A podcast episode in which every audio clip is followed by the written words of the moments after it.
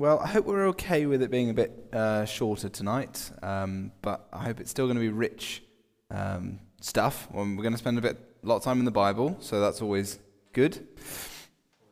Before we start, well, two things before we really get into it. Uh, the first thing is I'd like to give a book recommendation that, well, so it's this book. It's a big book. Don't let that put you off. It's by G.K. Beale. It's called A New Testament Biblical Theology. I'm not recommending this as a book that you buy and read cover to cover. Um, it's it's let me explain what biblical theology is because you probably hear that and you just think it's theology that's good, um, which is fair enough. It sounds like it, but so when we talk about theology, sometimes we talk about systematic theology, and that means so you ask a question like, "What does the Bible say about sin?" And you find every place where it talks about sin, and you put them all together and you build a doctrine.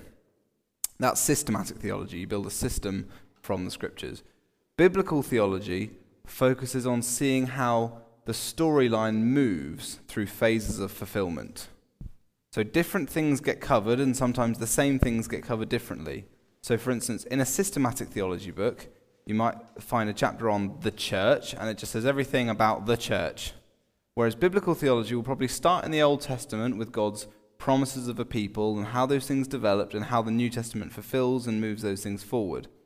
So it's, it's a different way of doing theology. I, I mean, both are necessary. I, I like biblical theology more. This deep dive thus far has basically been a biblical theology of eschatology. Um, but this is the kind of book you don't need to read from cover to cover, but he just deals with loads of interesting things. Let me just grab a few things from the contents pages to, to kind of whet your appetite. So, chapter 1, the biblical theological storyline of Scripture. Mm. Uh, chapter 9, the story of Christian living as the inaugurated end time new creational life. Christian living as the beginning of transformed new creation life, as a subheading. Or the story of the work of the Spirit in the inaugurated end time new creation. It, he just kind of goes through loads of things. He says, kind of, what's a biblical theology of baptism? What's a biblical theology of justification? What's a biblical theology of the people of God, of the Sabbath? He just kind of goes through these all, and very, very well done. So, I was, and a lot of tonight was kind of inspired. I, I worked through this a few years ago. It took, it took a long time. I'm not recommending that you do the same, but if you do get it, read the intro and then just dip into any chapters that take your fancy, really. But really good emphasis on kind of the work of the Spirit in um, eschatology. So I wanted to kind of give that as a recommendation. But the other thing, before we get stuck into some info, I wanted to look at the quote that's at the top of the handout. So this is from a guy called Richard Gaffin. And he says this There is a persisting tendency in historic Christianity to isolate the present work of the Spirit and eschatology from each other. Let's just take five minutes in our groups to kind of work through what do we think he means by that? Do we think he has a point? So, so I suppose I'm asking the question when I say eschatology and what the Spirit is doing now, do you think of these as separate categories or do you think that they're naturally involved? Do you think that there's been a, a, an isolation from each other? Um, yeah, so I open up, I suppose, let that open up a conversation. Um, but yeah, over to you guys for five minutes and then uh, we'll come back and work through some stuff. Well, I hope that tonight we can kind of remedy that a little bit and see that the work of the Spirit and eschatology are very much to be put together. Uh, and one of the reasons why we can say that is because what we've already said in the past that when we think about eschatology, we're not thinking about something off in the distant future. That is included in it, but we are thinking about how everything that God is doing through history is leading to that point. So we've looked at, for instance, Jesus' parables of the mustard seed, which starts off tiny and grows eventually into a tree. The eschatology is a big tree, but the sapling and the small tree and the growing stage are important too. And likewise, when Jesus gives the Spirit, well, there's a mustard seed there, but, but we'll, we'll, I'm, I'm jumping ahead. So I thought we'd start, before we get to the work of the Spirit in um, eschatology or in new creation, we, we, let's just spend a bit of time focusing on the work of the Spirit of God in creation. So, if we could just open up our Bibles to Genesis chapter 1, and whoever gets there first, could someone just read Genesis 1, verse 1?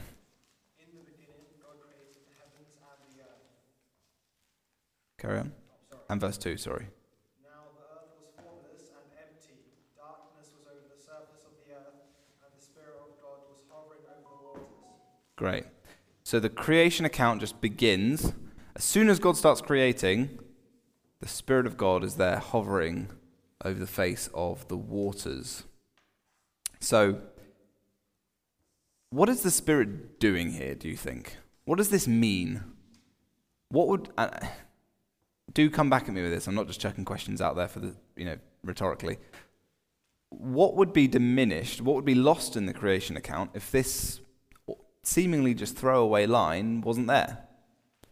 So, in other words, what does this add to the story? What do you think? Yes, so there's a, a, triune act of creation there. Obviously, we know from the New Testament Jesus is the Word, God speaks. Yeah. Where, where the earth was formless and empty, the Holy Spirit was bringing something about. Mm. Yeah, that's great.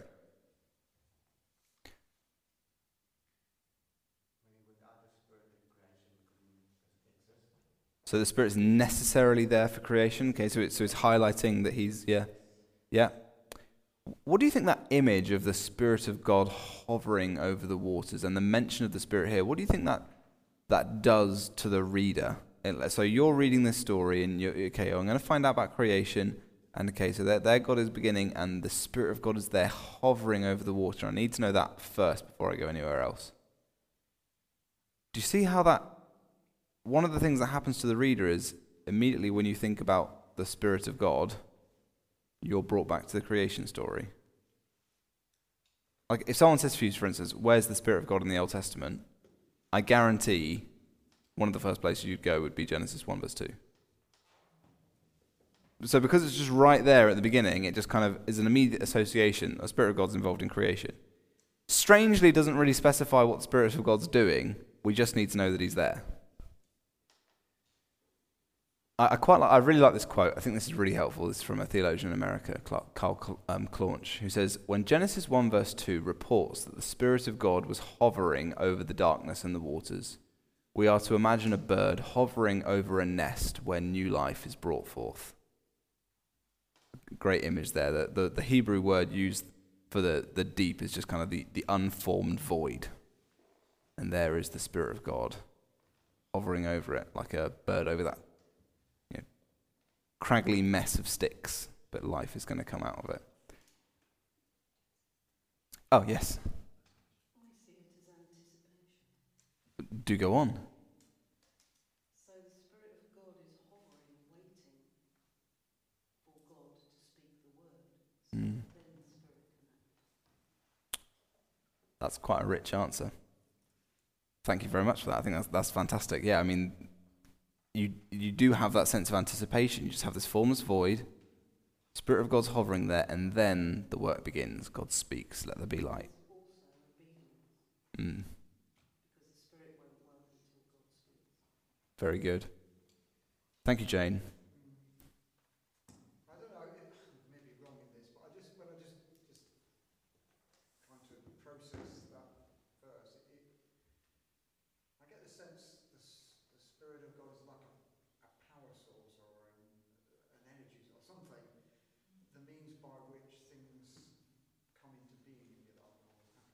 Mm. Because you have a voice in the next few verses that they're like, I don't know, I get that kind of sense that in the way, I don't know how the triune um, God operates, but it sounds, yeah, I get this sense of power. Mm. Source of things. Yeah. Well, it's interesting. Obviously, from a New Testament perspective, where we we have the clear revelation of the Trinity. You know, think of the New Testament, right? The Father sends, the Son goes, the Spirit applies.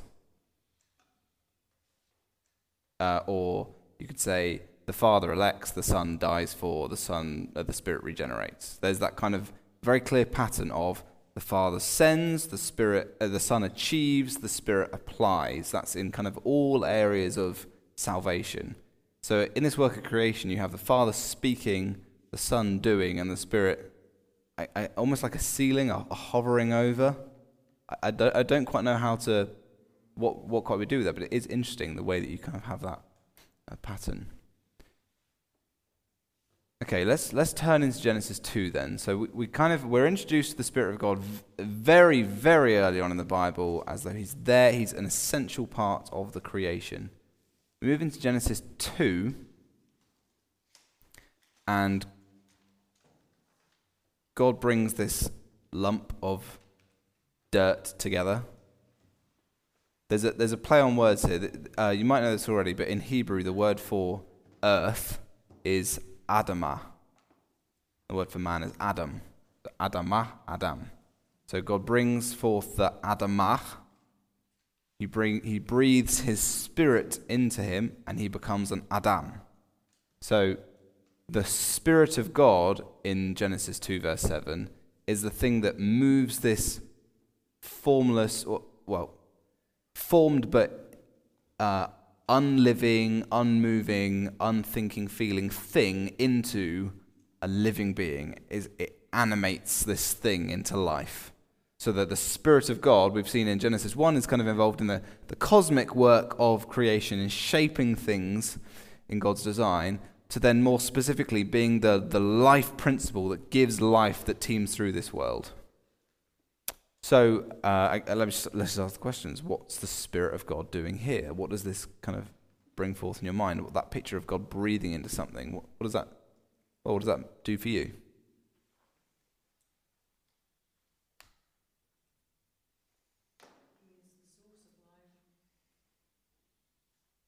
Yeah.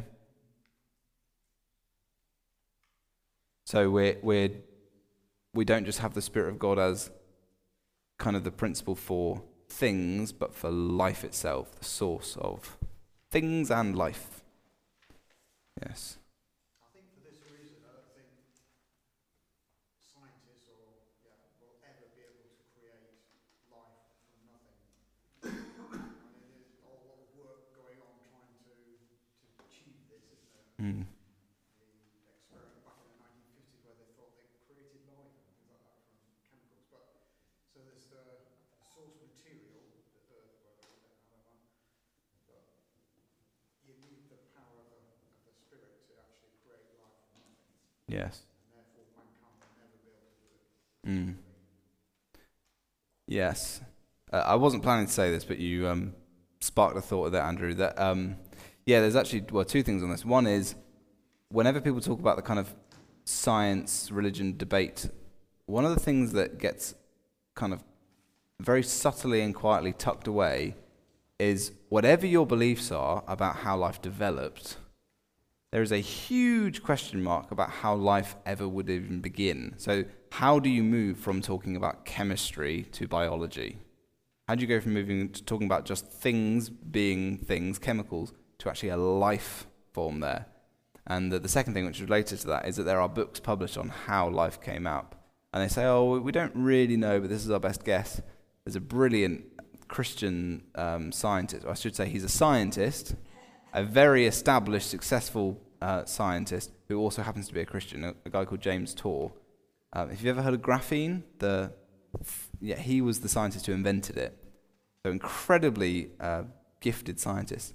And he just thought, I might just check out some of this literature. I might read this stuff about how uh, life came about. And he's done multiple lectures just showing you don't need to know this information because it takes too long to explain, but I, as a scientist, can tell you this is all rubbish. This just doesn't make any sense. They are just getting one past you because you don't know the information. Um, so it's, it is interesting. There is this huge question mark, but obviously the simplicity of the biblical story is God breathes the Spirit in and they become alive.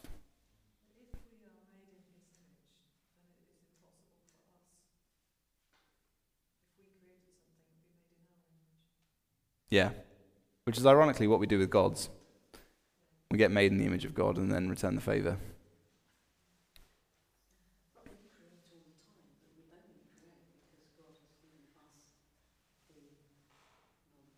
Mm. I've just noticed that on under under Genesis 2 7, it says the promised land was a preview of restored creation, which is where I forgot to delete a line from last time's handout. So sorry about that. That's irrelevant to tonight. But yes, God's breath is the spirit that brings life to the dust. So what we can kind of see is that the spirit of God at work in the in the original work of creation. He's an essential part. He's the kind of the mover. So Genesis 1 and 2 establish the spirit of God as central to God's work in creation. So now let's move on to God's work in recreation, or the Spirit of God at work in recreation. So I'd quite like us to turn to a passage that we've looked at multiple times. We looked at it when we talked about the resurrection, we looked at it when we talked about the restoration of Israel. But Ezekiel 36. And uh, if someone could just read maybe verse 26 and 27 for us. And I will give you a new heart and a new spirit, and I will put within you, and I will remove the heart of stone from your flesh, and give you a heart of flesh. And I will put my spirit within you, and cause you to walk in my statutes, and be careful to obey my rules. Thank you very much. Thank you. So, um, this is, as I say, part of that promise to restore them. But as we saw last time we saw it, this is a, this is a, uh, a, a promise that talks about new creation in, in a number of ways. And so, one of the ways that God is promising that there's going to be this work of new creation is this promise I will put my spirit in you and move you to follow my decrees and make you careful to keep my laws. Now, we, we talked before about how chapter 36, this promise of restoring you, new heart, new life, is related to the very next chapter where Ezekiel is commanded to go to a valley that's full of bones that are dry, that are long since dead, and he's commanded to prophesy. And as he does, the wind of God, or the Spirit of God, depending on how you translate it, same word, comes and brings these bones to life, and sinew comes on them, and muscle, and and it says, but they were still not alive until God breathed his spirit in them and they became living beings. So these are things that have once died. It's a, it's a promise of recreation, it's not just original creation again. So, what is the work of God? What, what's, what's the work of the Spirit of God in this passage, in this, in this prophecy? The reason why the Spirit of God is being mentioned in both of these places is because just as the Spirit of God was central in the work of creation, He's also God's means by, by which He's going to bring about new creation. The things that have long since died, the things which look like they have no hope in them, the places which are barren, it's the Spirit of God that comes and brings them back, that restores them. Now, it's probably worth mentioning on this point. It's important when we talk about new creation, what we're talking about biblically is not God wipes the old one away and brings the new one in. New creation, recreation is about restoring the old. So, think about Jesus. He dies in a body. That body dies. And then that body comes back to life in a resurrected body. God didn't kind of say, right, well, you, this body's died, so we'll move you on into a new human body where you can kind of grow up as a baby again and, you know, and say, I'm back. It's not reincarnation. It's, it's not destruction and then God begins again. God restores. They're precious to him. This world's precious to him. So he's not just going to wipe it away. He's going to remove the things that are wrong in it and restore it. So those bones were recreated rather than wipe them out, new ones. And it's the work of the Spirit of God in that. Any comments on that?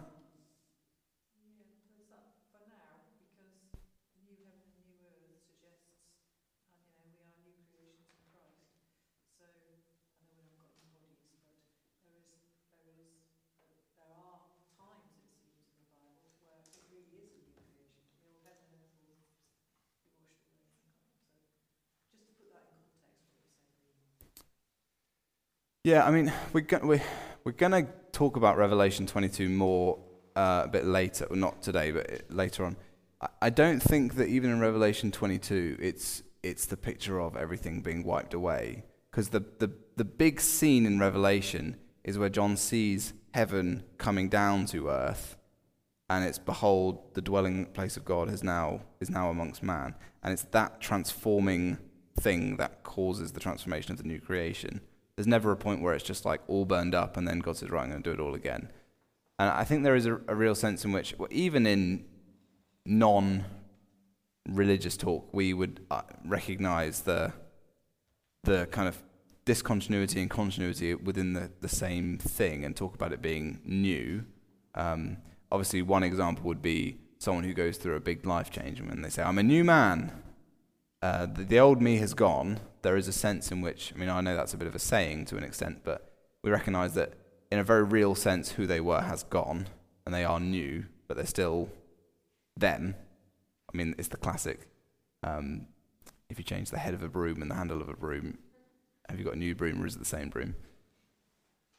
But but in other situations, say if you restore your house or you know a car or something, you, you, or even I mean, I often think about the fact that like Evangeline, this three and a half year old girl full of life who says the funniest things to me and runs around doing crazy things, I look at her and I think she is not the child I brought home from the hospital.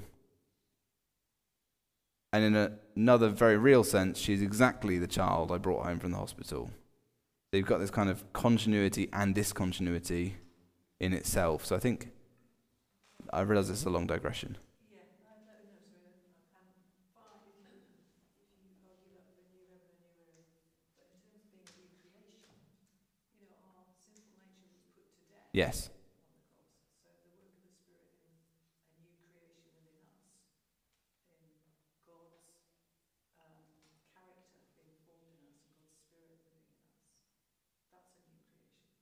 Y- yes, yes, but I think that illustrates it perfectly as well, because even then, I mean, you are still the person that you were in a very real sense, but you're also entirely not the person that you were.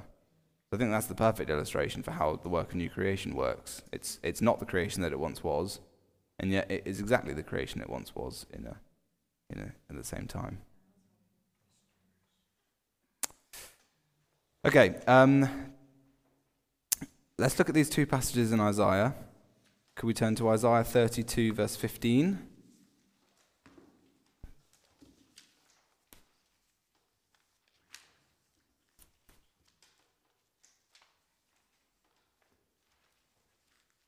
If someone would read that out for us, that would be great.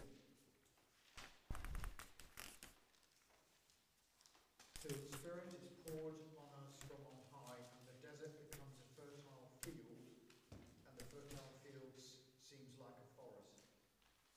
Great. Sorry, could you include verse 14 as well? I should have said that. Sorry, Andrew. Sorry, 14 and then And 15, yeah. Uh, and 16 and 17. Why not? the whole chapter. Um, the fortress will be abandoned, the noisy city deserted. Citadel and watchtower will become a wasteland forever, the delight of donkeys and a pasture for flocks. Till the Spirit is poured on us from on high, and the desert becomes a fertile field, and the fertile field seems like a forest. The Lord's justice will dwell in the desert, his righteousness live in the fertile field. The fruit of that righteousness will be peace, its effect will be quietness and confidence forever. Great. So we've, we've seen already in Isaiah that there's lots of promises of a restored new creation and language of a kind of a picturesque place to live and deserts being turned into um, habitable places. But notice here that the, the, the hinge point of that happening is the Spirit being poured out from on high. So I mean, it's interesting as well that the language, use the language of forever. It will become a wasteland forever until in other words, I mean, the, the, the, point there is less about the chronology and more about nothing will be able to stop it from being a wasteland except the Spirit of God being poured out. So the, the, the kind of the point there is the Spirit of God, again, is the means of recreation, the means of God transforming this world to be what He um, intended it to be. Let's just jump forward a few chapters. As I say, do feel free to interrupt me at any point if there's anything you want to say or question. But assuming there isn't, let's jump to 44, verses 3 to 5. I should also say this isn't exhaustive, obviously, as it never is, but this is just a kind of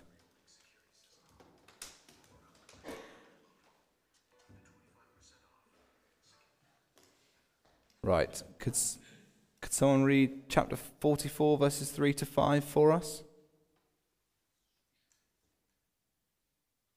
For I will pour out water on the thirsty land, and streams on the dry land. I will pour out my spirit on your offspring, and my blessings on your descendants.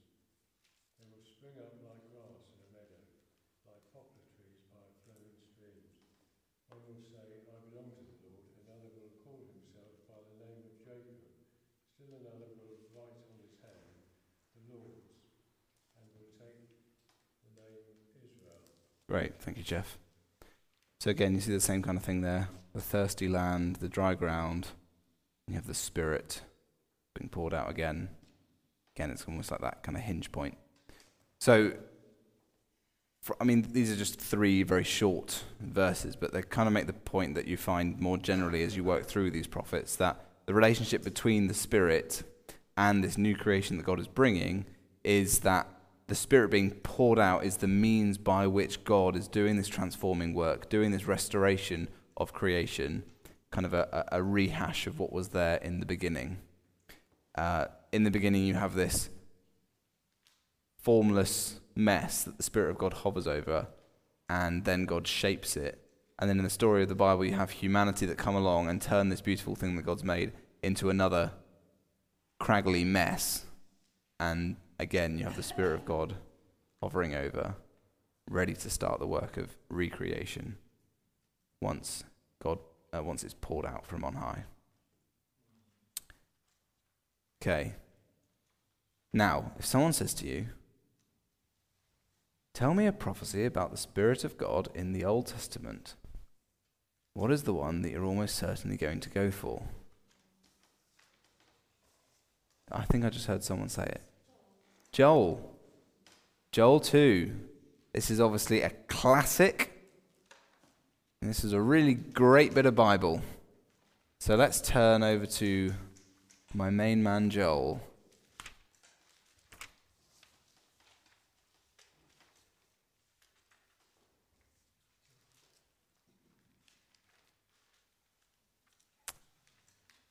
Okay, I'm just going to read uh, this prophecy once I think we're mostly there. Joel chapter 2, verse 28 to 32. One of the minor prophets, so very easy to skip over as you get towards the end of the Old Testament. Um,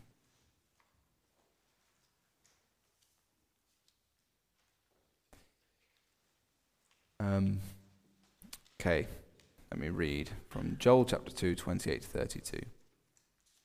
And afterwards, I will pour out my spirit on all people.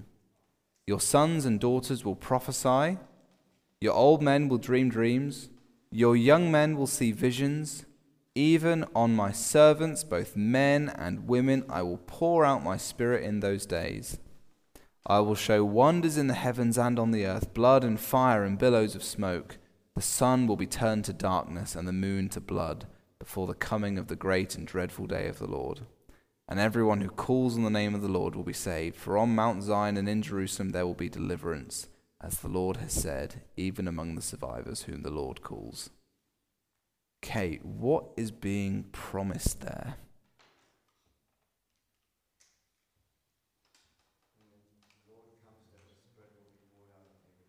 Yeah.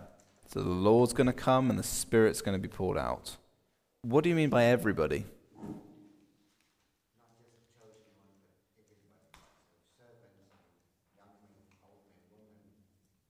Yes. Now, I'm not sure if this is a point I want to make or more just something I just should point out, but obviously, when we talk about everybody, we don't always mean every single person. So sometimes we mean everybody meaning every kind of person.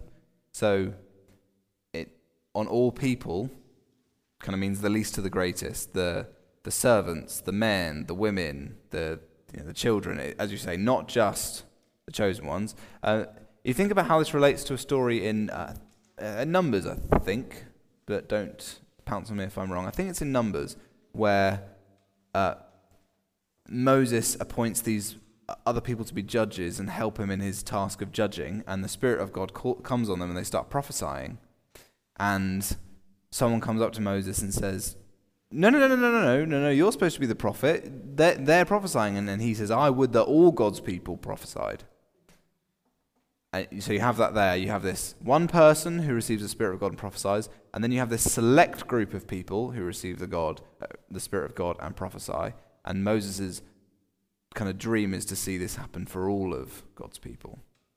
So it seems to be that that's what Joel is prophesying. They will prophesy, they will dream, they will have visions, they will have, in other words, personal, powerful encounters with God Himself, not through a mediator. This is a picture of um, the kingdom of God after Jesus Christ. Well, just wait for the next point, and you'll see. um, so yeah, there, there's this. The, yeah, this is the this promise that God is going to yeah meet Himself with all His people. Now, this is the first time that we have the Spirit of God used in a prophecy. I think I might be wrong. I think in the Old Testament, this is the first time we have the Spirit of God promised that it doesn't have a new creational focus. I think. Okay. Now, who preaches this passage in the New Testament? Peter. Do you know where, Jeff? The day of Pentecost. Anyone get, want to get a Bible point? What chapter is this in? Acts 2. Let's turn to Acts 2 then and just see how this prophecy. Now, what I'd like someone to do is I would like someone to just read verse 16 and verse 17 of Acts 2. So not don't read the whole Joel passage again. Just read those and see what thank you, Henny. And just see if anyone can notice what is the addition or the modification that Peter makes to Joel chapter 2. Go on. But this is what was uttered through the prophet Joel. And in the last days it shall be, God declares what I will pour out my spirit on all flesh. Great, thank you. So Peter speaks this. It's the day of Pentecost. So the Spirit of God has been poured out. People are starting to speak in tongues. People are starting to hear in their own languages. People are proclaiming God. People think, what's going on here? These men must be drunk. And he stands up and he says, No, we are not drunk. This is exactly what God promised would happen. For this is what it says in Joel. Did anyone see what the addition or the modification was to Joel?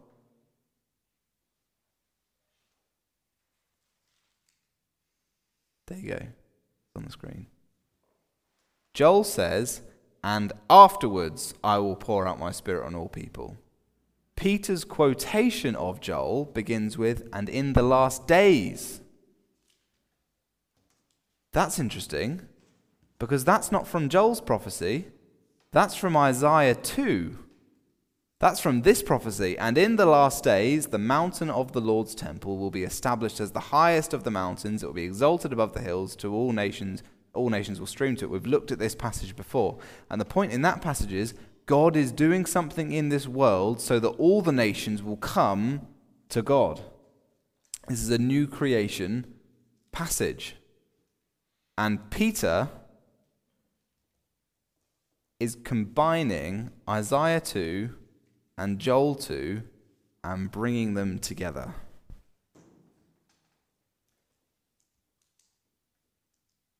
What does Peter kind of subtly reveal about his theology of what he thinks is going on as he combines these prophecies?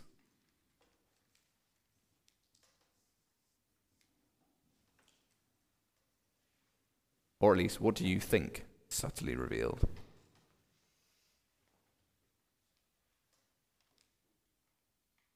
We must think that the la- he's in the last days, or the last days have begun, and Israel's going to be restored. Yeah, I think that's definitely the case. Um, I, yes, I mean this is this is important. Um, it makes no sense if Peter thinks that the last days are a thing way off in the future. Notice as well that earlier on in Acts chapter one, Peter says to Jesus, "Are you at this time going to restore the kingdom to Israel?" And Jesus' reply is basically, "Well, I'm not going to say. What I will say is, go back to the city and wait." They go back, they wait, and what happens? the Spirit of God is poured out. The great promise they've been waiting for. And at this point, he says, This must be the last days then. We're in it. He gets an answer to his question Will you at this time restore the kingdom of Israel? Yes, but, essentially, is, is what Jesus' answer is. But only, we only find out that it's yes, but when you get to Pentecost. It's, it's funny how often um, there tends to be a kind of a there tends to be two perspectives here. That either when, when Peter says to Jesus, Will you at this time restore the kingdom to Israel? Some people think, Oh, golly, you really have missed the boat, guys. That's not what Jesus came to do. Which is out of kilter with all the times that Jesus talks about restoring Israel. But the other misreading of it is when people kind of think, um, That's not going to be happening for thousands of years. Whatever you think about the restoration of Israel, Pentecost says this is it. This is Israel restored. So, obviously, that's related to what we've talked about a few times now with the restoration of Israel and uh, how we have to kind of biblically view it as a thing that's already happened. It's not in our future, it's in our past. We are recipients of Israel's restoration in that sense. But I think the other thing that it subtly reveals is that Peter thinks that what is prophesied in Isaiah 2 is similar enough to what's prophesied in Joel 2 in terms of content that he can put them together. See what I mean? I'm trying to do this thing where I think of an analogy off the top of my head, but it's going to be terrible, so I'm not really going to try. But yes, he wouldn't he wouldn't have put these together if he didn't if he think if he thought that they spoke about two completely different topics, why would he bring them together to explain what's happening? Any comments, questions on that? Or are we good to going?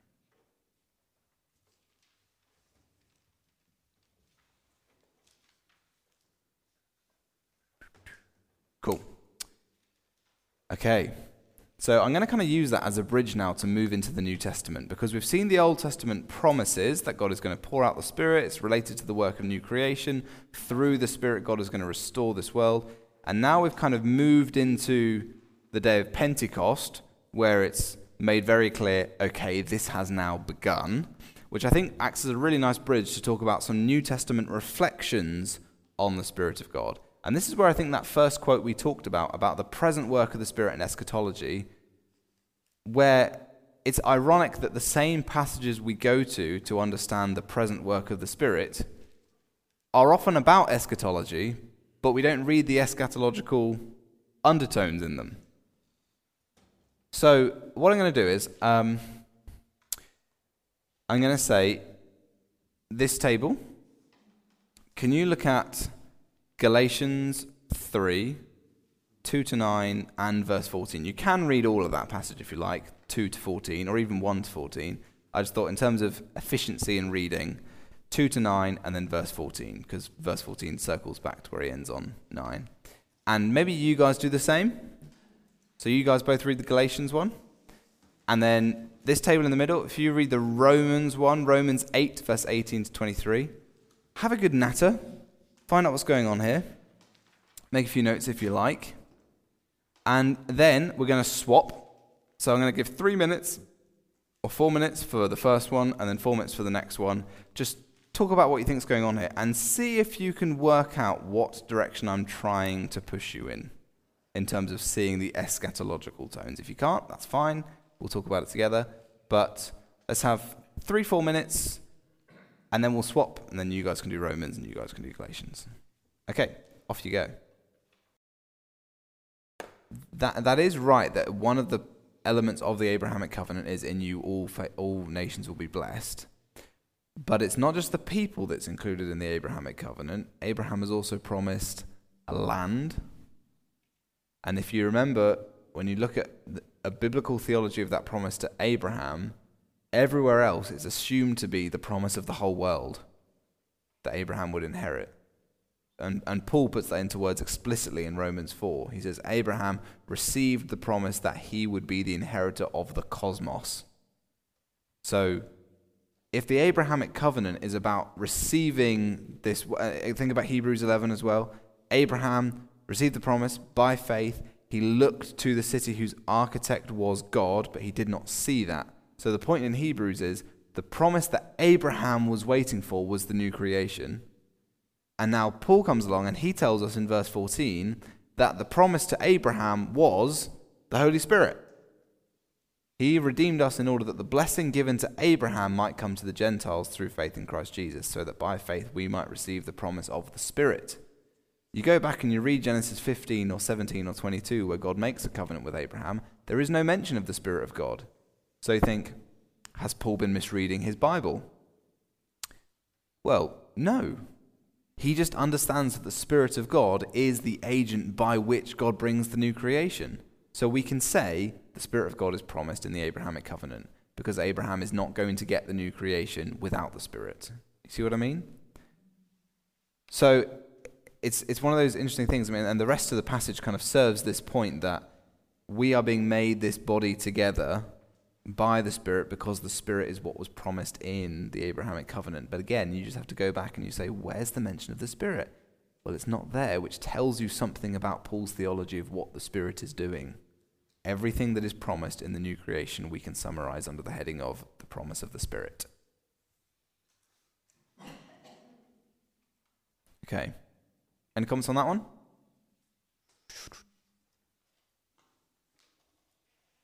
Okay, Romans 8. This one's obviously a bit uh, a bit less subtle.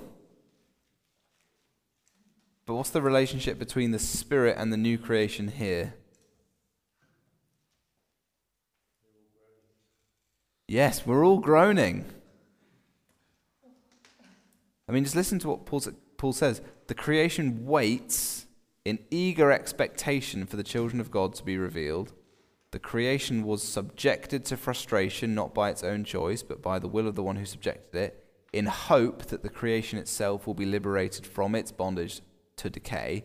So, the, the big point here is this creation is longing for new creation, is longing for the same transformation that we're longing for. But then listen to this in, in, in um, verse 22. We know that the whole creation has been groaning as in the pains of childbirth right up until the present time. Not only so, but we ourselves, who have the first fruits of the Spirit, groan inwardly. So, why is the creation groaning? because it longs to be restored. Why are we groaning? Because we long to be restored.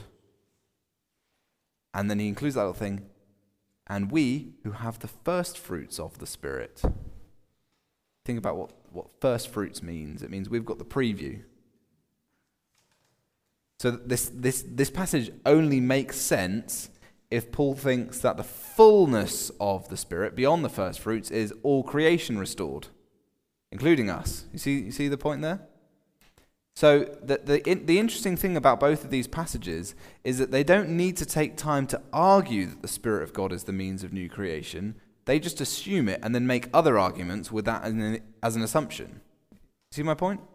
So, they're clearly spending enough time in the Old Testament that they know that the Spirit of God means restoration of creation.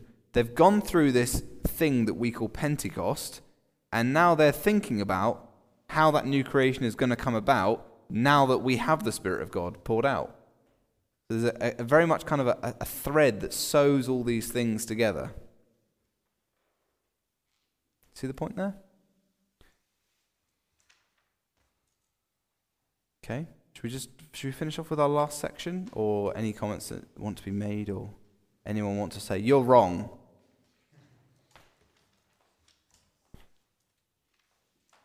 Okay, the Spirit of God and the new humanity.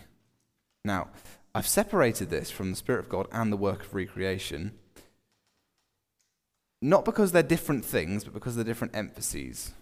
Hence, me saving Jane's answer to press in a moment. Because the, the crown jewel on creation in Genesis is humanity. And a new creation requires a new humanity, equally brought about by the Spirit. So I just want to read a, a, a, passage to you from John's Gospel. This is the end of John's Gospel. Jesus is sending the people out. And it says, Again, Jesus said, Peace be with you.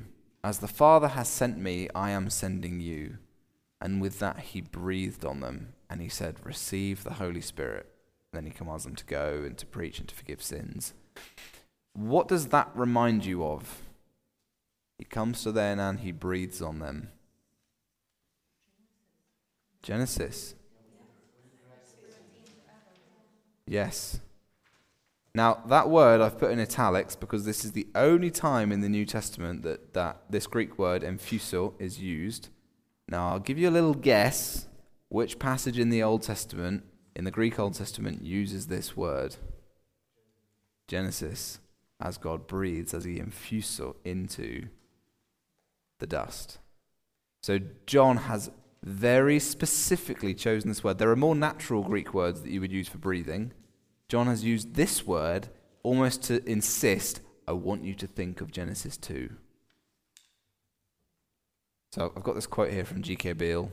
The allusion to Genesis 2 7 suggests that Jesus is empowering his followers with spiritual empowerment to do what Adam and others had failed to do. We have now creation starting again, humanity starting again. Adam was called to a job and he failed, and now Jesus' followers are called to pick up that job. And this time it cannot fail because the new, true, perfect Adam goes before us.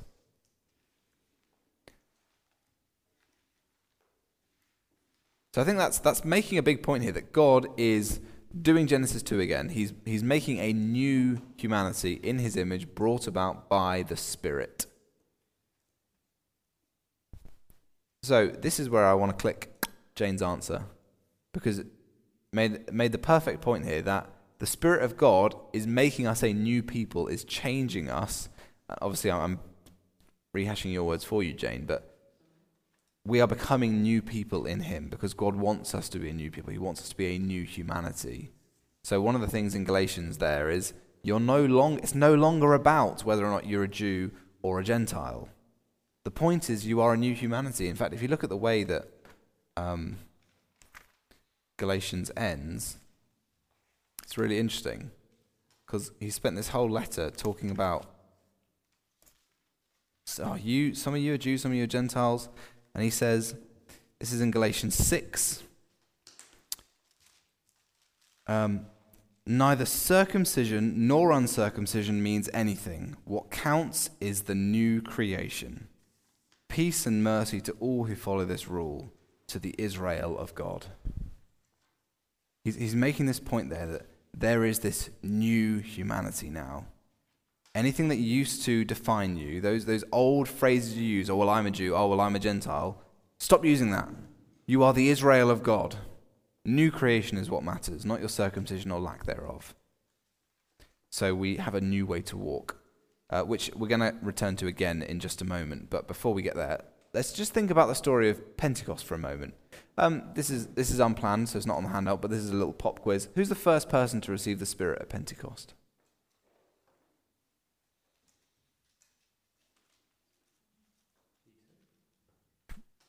Who? Uh, no. This is me being like, really sneaky right now.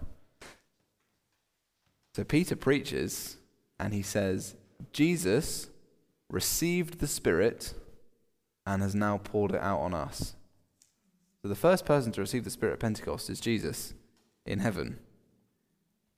And that kind of comes back to the things we talked about in the past about the Spirit of God being this royal sign. So think about it. Whenever a priest becomes a priest, the Spirit of God comes upon them. Whenever the king becomes a king in Israel, the oil of God is poured upon them to represent the Spirit coming on them. And now Jesus is enthroned in heaven as the king priest, so he receives the Spirit. First thing he does is he chucks that royal priestly anointing on all his people. He says, Now you are my kings and my priests and my queens and my priestesses, I suppose.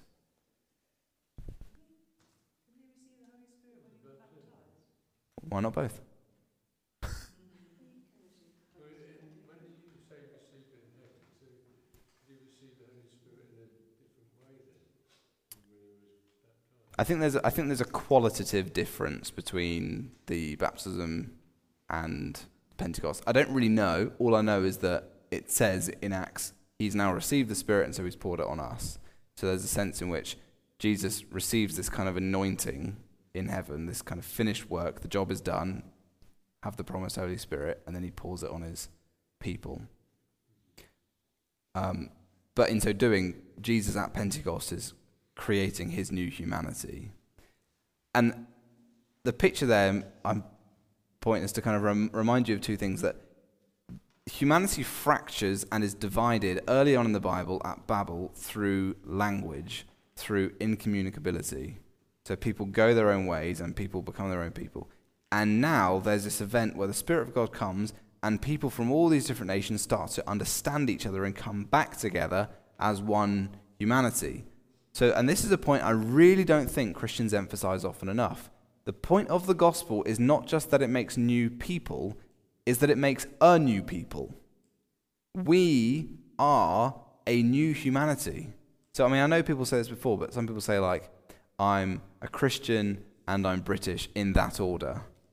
But it's used sometimes a little bit as like a, a bit twee, but there's a very real sense in which our identity as Christians, as the new humanity, comes before everything else because we have been brought together. I mean, think a few years ago when you had all the kind of race riots going on, you think, imagine the kind of message that we can speak into a world that's so divided and fractured along these kind of lines, where we can just kind of say, like Paul, it doesn't matter what your background is or those things. What matters is we can be a, a humanity that have more in common than the person who you think you have the most in common with because of your cultural background. I think one of the problems is Christians have often used Christianity to Christianize their own culture, if you see what I mean. So, being a Christian means I'm going to be the best version of British values, rather than being a Christian means I might have really distinct, out of kilter values, but hey, the believer who lives in India is more my brother than that person who looks like me and lives over the road. You see what I mean? So humanity is reunited together by the work of the Spirit at Pentecost. And so I think it's one of those things where, I mean, are we doing a good job of practically demonstrating this? The church globally? I- am not sure we are. Should we? Yes, we should. We should be doing a much better job.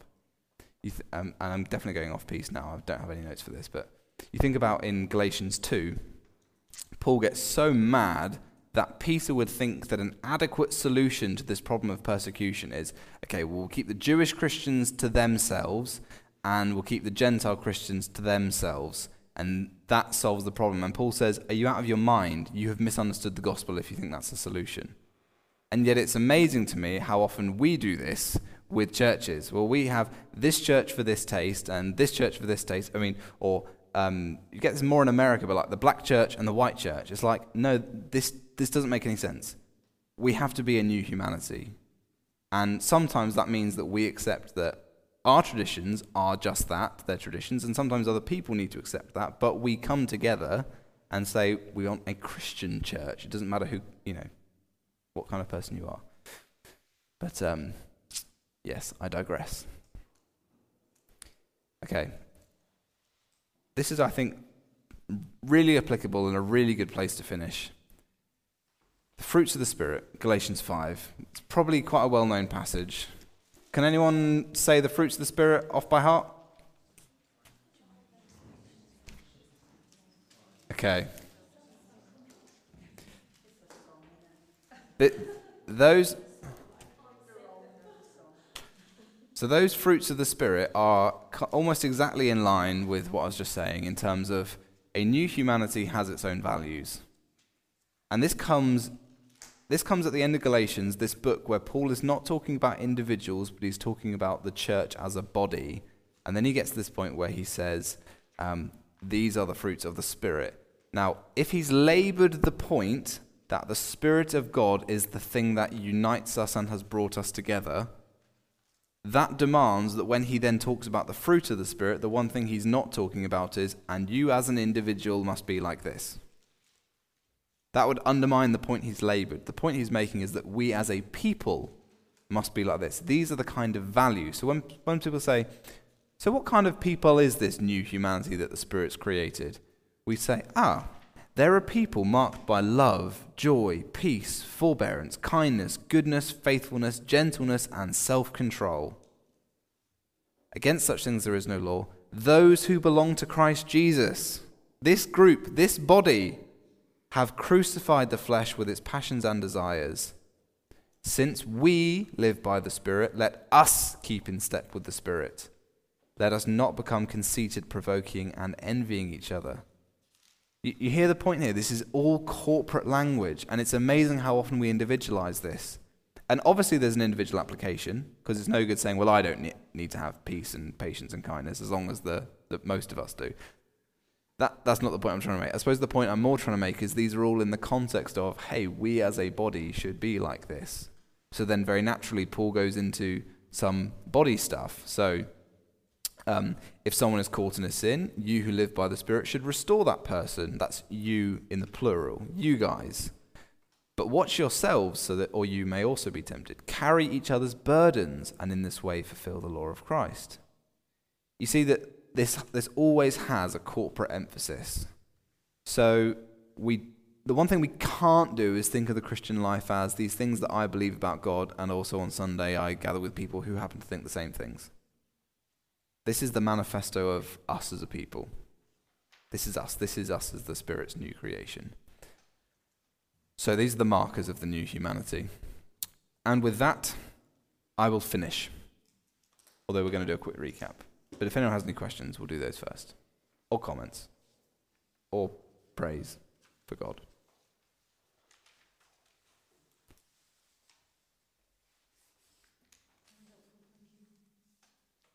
Great.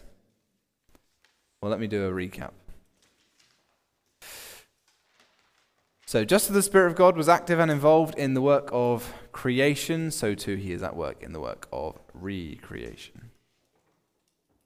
Old Testament prophecy regularly ties the outpouring of the Spirit to God's plans for restoration.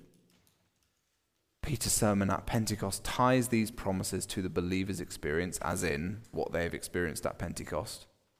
The New Testament elsewhere develops similar themes, such as that the Spirit is creating this new humanity. So if we just end by just a return to that quote that we saw at the beginning, there is a persisting tendency in historic Christianity to isolate the present work of the Spirit and eschatology from each other. I hope we can see that, yes, that is definitely a problem if we do that. If the Spirit of God is at work in us now, it's because the Spirit of God is at work to build a new creation of which we are just the crowning jewel. Great. Let's finish. To do that, let me pray.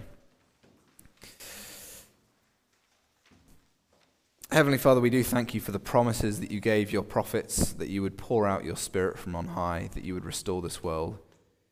And our Lord Jesus, we thank you that you were obedient to the Father and that you did receive the Spirit and that you poured it out on us. And now, Spirit of God, we ask you to be more at work in us, creating us as the body, as uh, the witness of the new humanity to show a world that needs hope, a world that is overcome by division, by boundaries, by tribes. And Lord, I pray that we would be a shining light showing what God can do and is doing through his people. In the name of Jesus, we pray. Amen. Thank you for joining me.